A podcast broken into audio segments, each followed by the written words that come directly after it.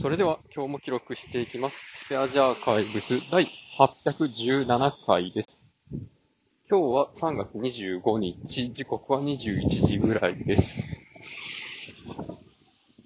今日はですね、雨やったんですけど、いろいろと買い物をしてきてですね。で、まあ、近所をいろいろ回ってると、桜が咲いて散ってる。どういうことなんと思って。もう、せっかくなんか、前は梅が咲いたやら、なんやら言うて、桜も咲き始めかなとか言うてたら、ねえ。え、もうなんか知らんけど、全部の枝に花がついてて、葉っぱも出てるんですけど、みたいなことになっててですね。で、なんかもう最近ずっと雨やし、梅雨かなみたいな。季節の移り変わりが早いのか、なんか、天候が、そっちがちょっとせっかちすぎるのか、よくわからないんですけど、冬と夏しかなくなってきてるみたいな、そういう、まあ、ね、社会の変化も早いけど、環境の変化も早いな、みたいな、そういう感想を持ちます。で、まあ、なんでわざわざ買い物来てんっていう、あれなんですけど、前から飲んでた、この朝日のホット梅、これがすごく美味しいっていう、そういう話をちょっと前にしましたが、これがね、す割って飲むのに美味しくて、で、かつ、最近ちょっと体調が悪かった妻が、あの、栄養ドリンクみたいな感じでガバガバ飲んでたので、もう、あっという間になくなってしまってですね。恒例の、まあ、補充を買いに行くと、そういう話ですね。で、この前、今回まで買ってたのが、本当にあの、お試しで、これ美味しいんかなどうなんかなみたいなところで、とりあえず一本買ってみたっていうだけだったので、まあね、本当に一本しか買ってなかったんですけど、今日またね、スーパー行ってみたら、売ってなくて、あ、これも、やっぱホット梅なんか、冬物の商品やから、夏には売ってないかなっていう、そういう、商品の入れ替わりも早いみたいな。まあ、早いのか自分が遅いのか、まあ、ちょっとわかんないですけど、まあ、そういう状態でしたね。で、どうしよっからカルピスでええかなとか、まあカルピスもね、すごい美味しいんですけど、ちょうど欲しかったカルピスイチゴがなくて、で、カルピス巨峰は売ってたんですね。で、妻に LINE して、カルピス巨峰か、普通のカルピスか、糖質オフカルピスがあるけどどうするみたいな。まあ、そこ3種類しかなかったんで、桃のやつとかもね、なかったので、まあ、残念ながら、本当に欲しいカルピスはそこにはなかったんです。で、まあ、結局、どうしたかっていうと、ホットレモンを選びました。カルピスちゃうやんっていう。でホットレモンも、朝日のホット梅と同じシリーズの梅のやつですね。で、これも割って飲んだら美味しいんちゃうかな。この、甘みがどんだけ入ってるかで、どんだけ割って美味しいかが決まってくるので、それだけ気がかりですけどね。ポッカレモンみたいなやつやったら割っても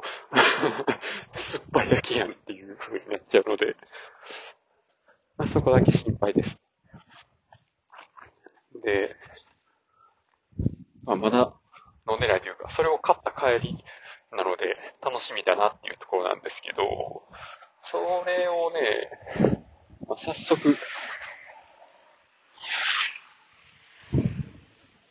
まあ、この後ね、ピザと合わせて楽しみたいなと思います。で、ピザなんですけど、まあ、雨やからっていうこともあって、まあ、ピザを買った。これがね、直径40センチぐらいあるんですわ。で、なんかペパロニ味とミックス味の2つ、なんと2枚買っててですね。食べきれんのかと。何してんねんって感じなんですけど、ちょっと前々から気になってたピザで、でペパロニの方は、あの、でかい、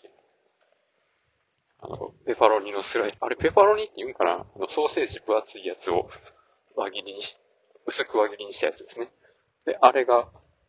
全体にまんべんなく乗ってて、で、シンプルなピザソースの味付けで、生地はちょっと分厚めかな。で、直径が40センチと。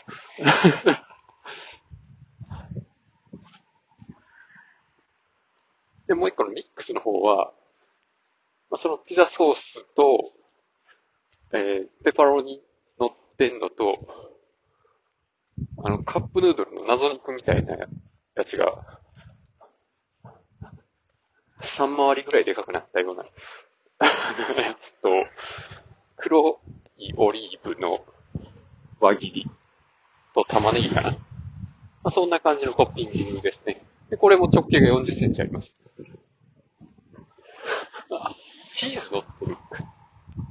ペパロニもチーズ乗ってるわ。そう。っていうね、2枚があって、これ実はあれなんですよね。一口食べたら、一口というか、一切れ。8分の1枚かな。食べただけで結構お腹いっぱいになるんですけど、これを、お昼ご飯の時から食べ続けていて、かなりしんどくなってきてます、正直。美味しいんですよな。まあでもできるだけ、その日のうちに食べたいので、もうあと残り1枚もないので、まあ、食べきれると思うんですけど。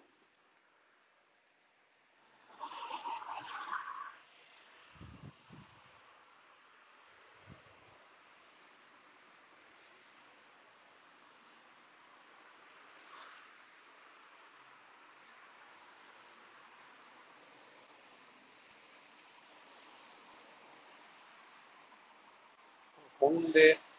あれですね。もう雨の中、散歩するっていうのが、あんまり今までやってこなくて、で、あんまり気にしてなかったというか、あんまり試す機会がなく、家で、まあ、埃かぶって寝てたんですけど、結構いい雨がっぱを持ってるんですよね。これはもともと雨の日にバイク乗る用で買った太一ってメーカーの RS 太一やったの、なんか商品名はわからんけど、撥水がすごくて、あの、中の湿気を外に出してくれるようなやつで、結構通気性もいい感じの、まあ、そういうバイク用のね、雨がっぱ、レインコートなんですけど、もうね、これ着て歩いてたら、もう体が濡れることに全く抵抗がなくなって、もう雨の日、外を気にせずに歩けるっていうのが、まあ、いかに快適かっていうことを思い知らされましたね。でただ、一つ残念なことがあって、このカッパバイク用なので、あの、フードついてないんですね。結局、傘いるっていう。なんかすごい、いいけどなんか、意味ねえみたいな。100均かなんかで買ったカッパにはフードついてるんだけど、みたいな。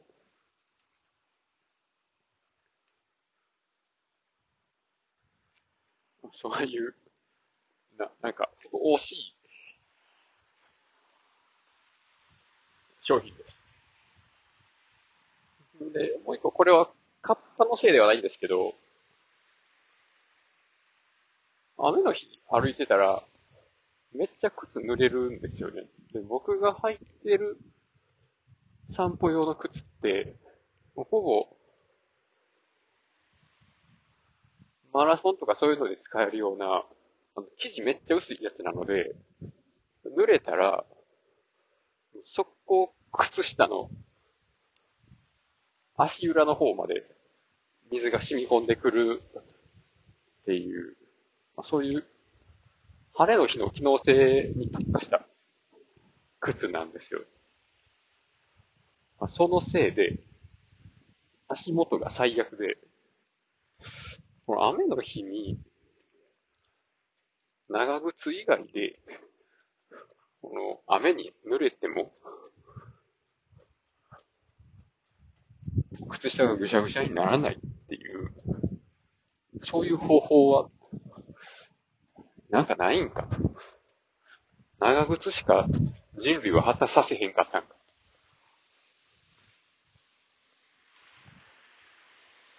まあ、そこが今後、まあ、うちの家で強化していくポイントかな。